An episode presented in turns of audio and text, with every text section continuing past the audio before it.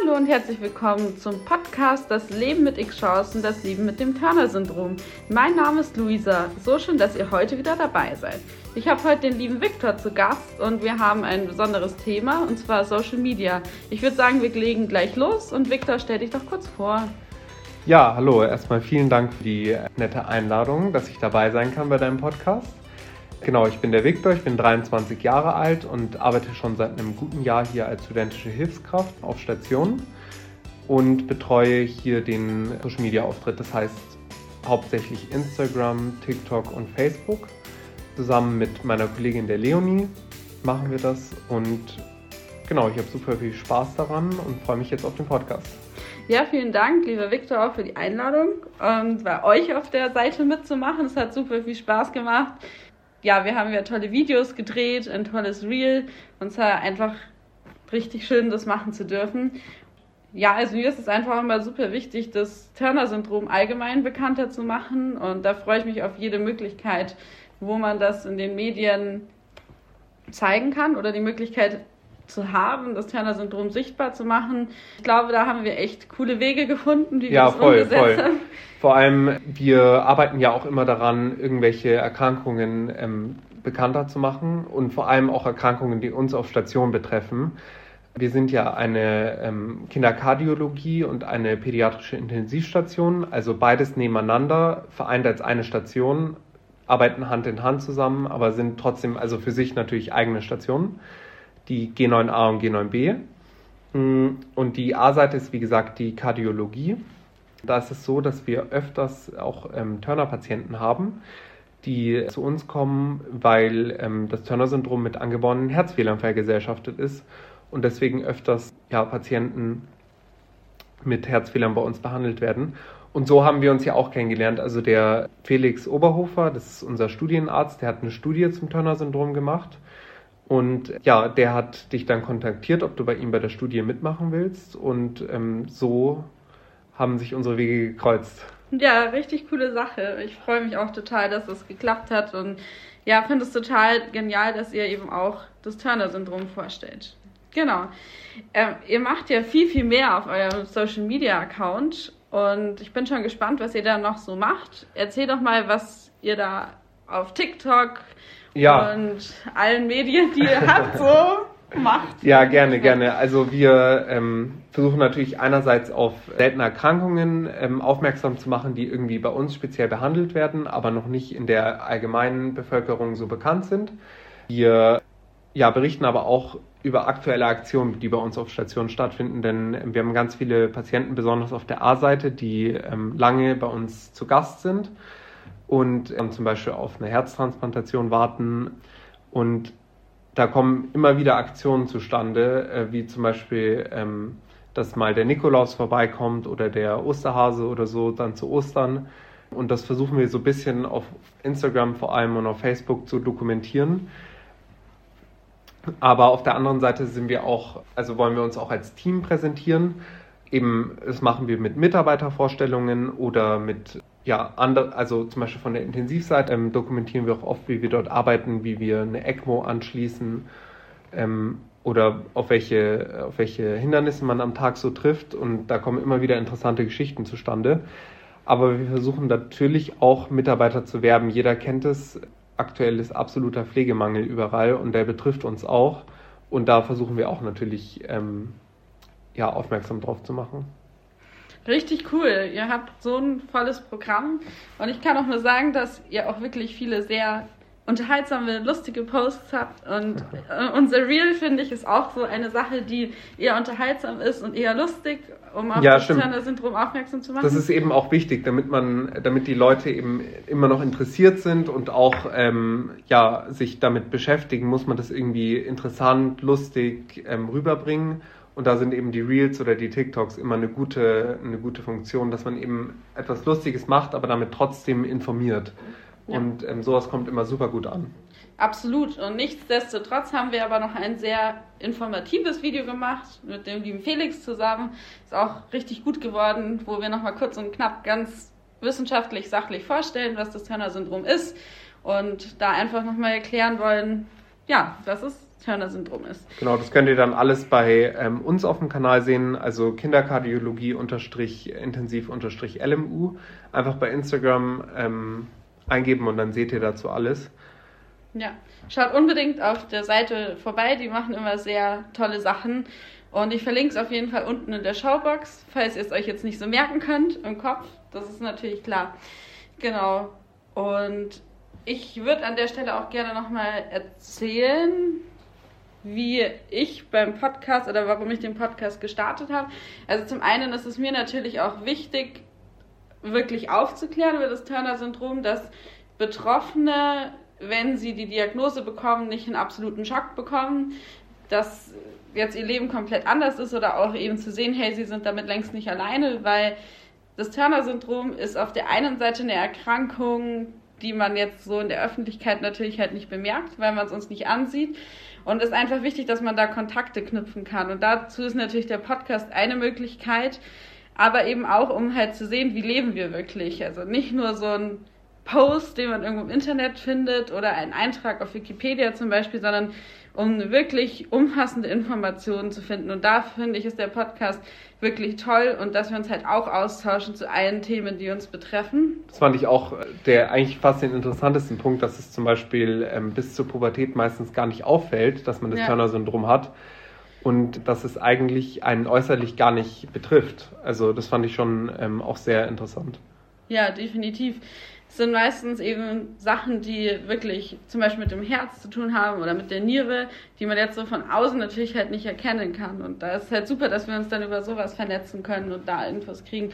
Und zum anderen natürlich halt auch bezüglich dem Thema Abtreibung, dass ich natürlich die Hoffnung habe, desto mehr Leute den Podcast hören, dass sie eben sehen, man kann mit dem Turner-Syndrom ein wirklich gutes Leben haben, ein selbstständiges Leben, ein gutes Leben und in der Hoffnung, dass es eben auch Frauen hören, die schwanger sind und gerade mit der Entscheidung konfrontiert sind, ob sie eben das Kind bekommen wollen oder nicht. Also das ist natürlich auch ein Punkt, wo ich große Motivation hatte, den Podcast zu starten.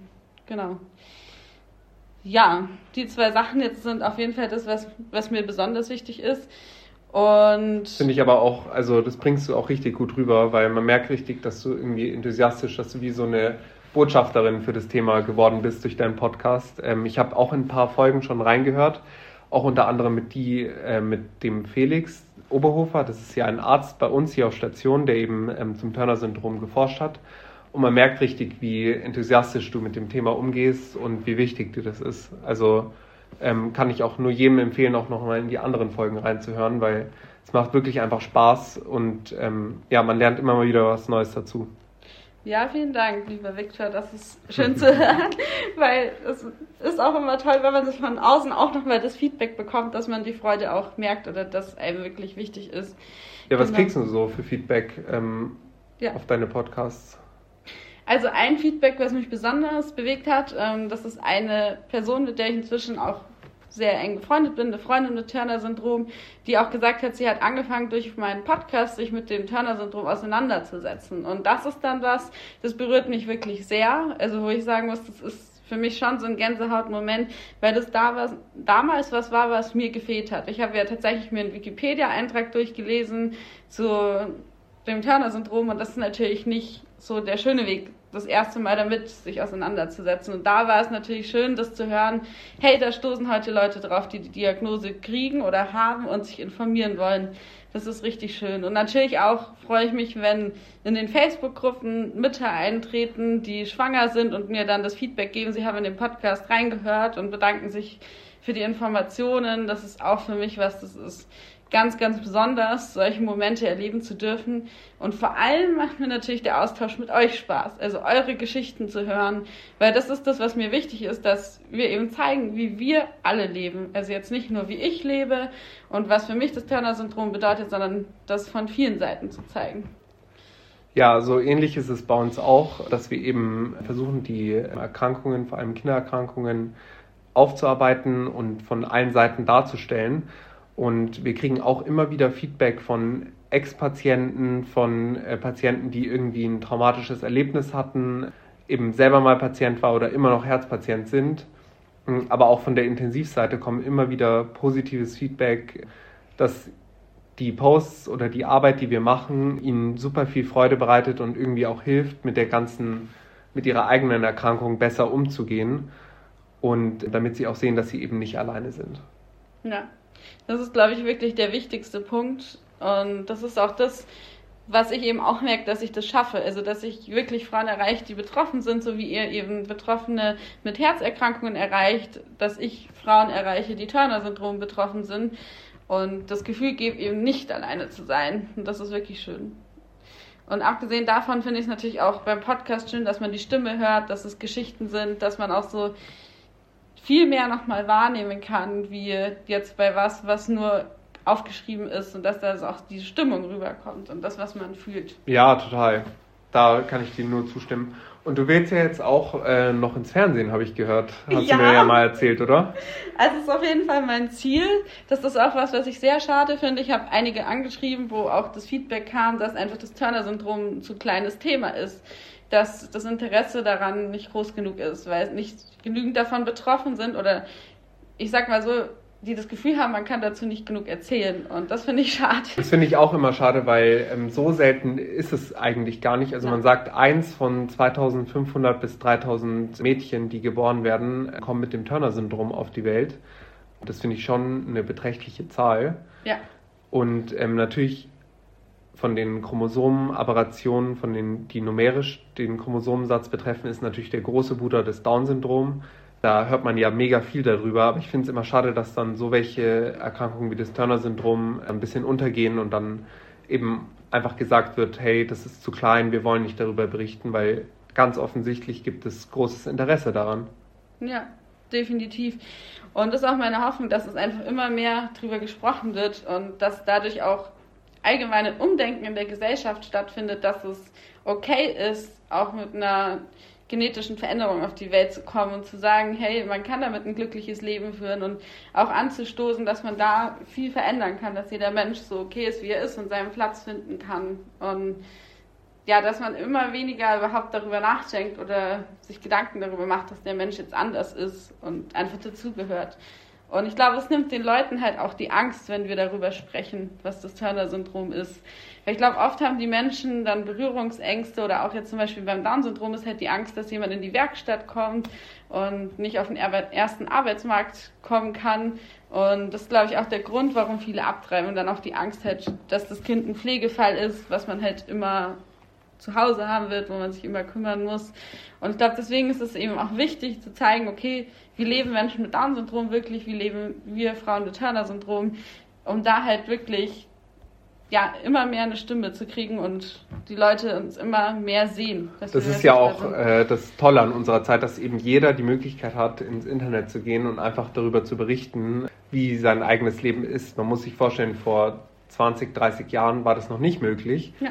Und da haben die Leute noch aus Lehrbüchern ihre Meinung ähm, gebildet, aber so ist die Wirklichkeit halt oft doch nicht. Ja. Und bestes Beispiel ist ja die Luisa, die darüber ähm, viel berichtet hat. Hm. Ja, absolut. Und im Lehrbuch steht einfach was ganz anderes und die Bilder zum Turner-Syndrom sind echt erschreckend, wenn man im Internet googelt oder in Lehrbüchern nachschaut. Und ehrlich gesagt kenne ich keine Betroffene, die ein Aussehen in die Richtung hat. Also da hat sich einfach viel verändert, weil die Behandlung heutzutage. Auch wird sie auch krass dargestellt. Also ja. viel ähm, in Lehrbüchern oder in Wikipedia oder so wird es halt natürlich der Maximalfall dargestellt, damit man es halt verdeutlicht sieht. Aber oft ist es nicht nur schwarz und weiß, sondern etwas dazwischen. Absolut. Und man weiß natürlich nicht, wie es den Menschen, die betroffen sind, dann geht. Also das ist ja auch die Frage. Sondern das ist einfach ein Arzt oder ein Professor oder jemand, der dazu geforscht hat, der das dann rausbringt als Buch. Aber man sieht dann natürlich nicht, wie geht es den Menschen. Und dazu ist halt der Podcast oder Videos, Fernsehen halt die richtige Chance, um das publik zu machen. Natürlich darf man aber auch nicht vernachlässigen, dass ähm, eben diese Forschung oder auch Bücher und Ärzte, die daran forschen, durch einen wesentlichen Beitrag zur Lebensqualität auch ja. beitragen. Also zum Beispiel, ähm, der Felix macht super viel zu Bewegung, zu, eben in seiner Forschung, äh, ja, allgemeinen Check-ups, zu denen man davor gehen sollte. Das hat er auch nochmal in seinem Podcast betont, ähm, dass eben diese Check-ups so super wichtig sind, damit diese Lebensqualität erhalten bleibt, damit möglichen inneren Erkrankungen wie zum Beispiel diese Hufeisenniere oder die ähm, Herzerkrankungen nicht plötzlich überhand gewinnen ja. und die Lebensqualität einschränken. Deswegen sind ähm, Check-ups super wichtig. Absolut. Also hört auch unbedingt nochmal in die Folge auf jeden Fall mit dem Felix rein und schaut mal durch den Podcast durch, da ist noch ganz viel drin. Genau, schaut bei der Kinderkardiologie vorbei. genau. Ja, ähm, vielen Dank für die Einladung, Lisa. Vielen es hat Dank, mir echt wahnsinnig Spaß gemacht, darüber zu reden. Mir auch. Und ich verlinke unten alles in der Box und sage ganz herzlichen Dank für die Zusammenarbeit. Ich bin gespannt, was noch so kommt. Vielleicht haben wir noch kreative Ideen. Ja, bestimmt, bestimmt. Genau, und jetzt wünsche ich euch einen schönen Tag. Und hoffe natürlich, ihr bleibt beim Podcast dabei, hört die nächsten Folgen, schaut auf Instagram bei mir vorbei, auf Facebook und auch bei der Kinderkardiologie natürlich.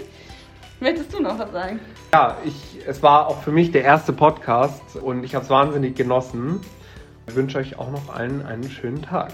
Danke Tschüss. und auf Wiedersehen. Ganz viel Liebe zu euch.